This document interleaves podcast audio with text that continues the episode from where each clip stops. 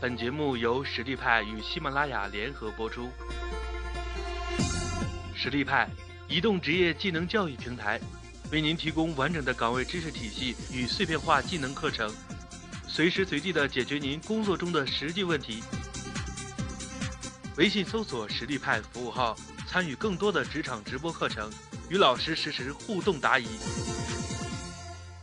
情商不高的人如何完成自我救赎？嗯，我们这一边近期上线了一些关于情商管理的课，甚至是情绪管理的课，啊，都收到了大家特别的好评。所以呢，这一期我们来讲一讲，说啊，如果我情商不高，如何完成自我救赎？如何看上去像是特别情 EQ 高、IQ 高的人？那么。呃，可能说啊，只要人人都情商高一点，世界将变成美好的人间，啊，但是不知道你在真实的生活里面有没有遇到过这样子的情况，比如说一言不合就发脾气，动不动就歇斯底里，呃，有可能说聊天的时候不会说话，总是奶壶不提开。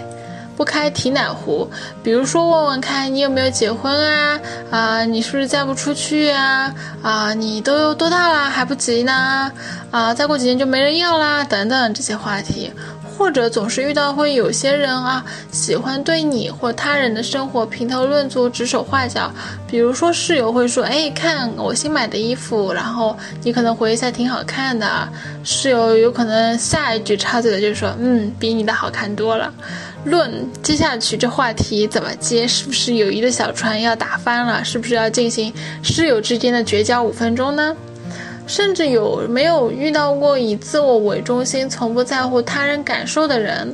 比如说大学有一次考试，同级同专业不同同班的学生坐在你旁边，对你说：“哎，借支笔。”你可能刚刚想答应，发现自己只带了一支，就说：“啊，借给你，我就没有笔用了。”然后他可能会加一句说：“你没笔用，关我毛事儿。”嗯，我估计你可能忍他很久了。那么诸如上述呢，其实不会控制情绪、不顾及他人感受、对他人评头论足等行为，我们都会把它称之为情商低、EQ 低的表现。那这样的行为会导致怎样的恶果呢？嗯，我知道大家如果身边有这样子的人，肯定忍他很久了，他估计也得感谢你的不杀之恩吧。第一点是说加薪，升职加薪总会没有你啊。如果你是这样子的人的话，第二个是如果你会。呃，和你的基友说这样子的话的话，可能会无缘无故被分手、被翻船、被绝交，啊，甚至说你最最最最要好、青梅竹马的好朋友都会说，嗯，我真的很想死了，我没有办法跟你做朋友，我们沟通不来了。所以说，如果自觉情商低，或者身边有一帮子情商低的同学们，如何去完成自我救赎、救赎他人、扭转命运呢？今天我们来给大家支几招。进入正题前，我们首先要了解什么是 EQ，什么是情商。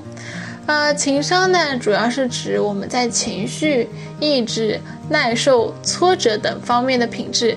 总的来说，人与人之间的情商其实并没有明显的先天差别，更多的是与后天培养息息相关。那么，高情商的决定性条件是哪几条呢？在普通人的价值体系中，你、我、他这三者，我占的一定是最大的，其次是你，最后是他。一般来说，我会占到价值体系中的百分之五十及以上，你可能占到百分之四十，他可能垫底吧，占个百分之十绰绰有余了。但如果一个价值体系中的我比重偏大，超过了百分之六十，那可能断定就他是一个自私的人。那么情商中有两个决定性的条件，一个是呢，你是否把他人当回事儿，一个是。要你是否把自己当回事儿？虽然我们在高情商人的价值体系中，我依然占的比重是最重的，但不同的是，他们可以找到一个中间的平衡点。比如说，把他人当回事儿是赢得他人好感的重要先机之一，而把自己当回事儿是要让你摆平心态，做出一个平和。那么，哎，如果是高情商人的话，一般性会怎么解决问题？他们解决问题的诀窍在哪里呢？抽象来说，情商其实是一种处理人际关系的能力。所以在总能力持平的情况下，情商高的人会比情商低一点点的人更有优势。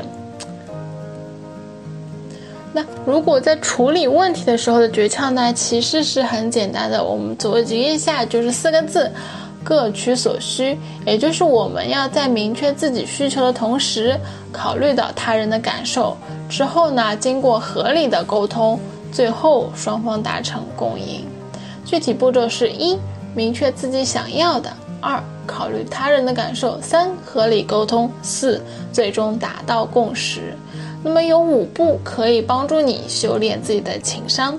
Step 一，了解自我。了解自我的目的是让自己能够比较客观地看待自己和自己的价值观。了解自我，首先要了解自己的思维模式，不要过于高看自己，也不要过于低看自己。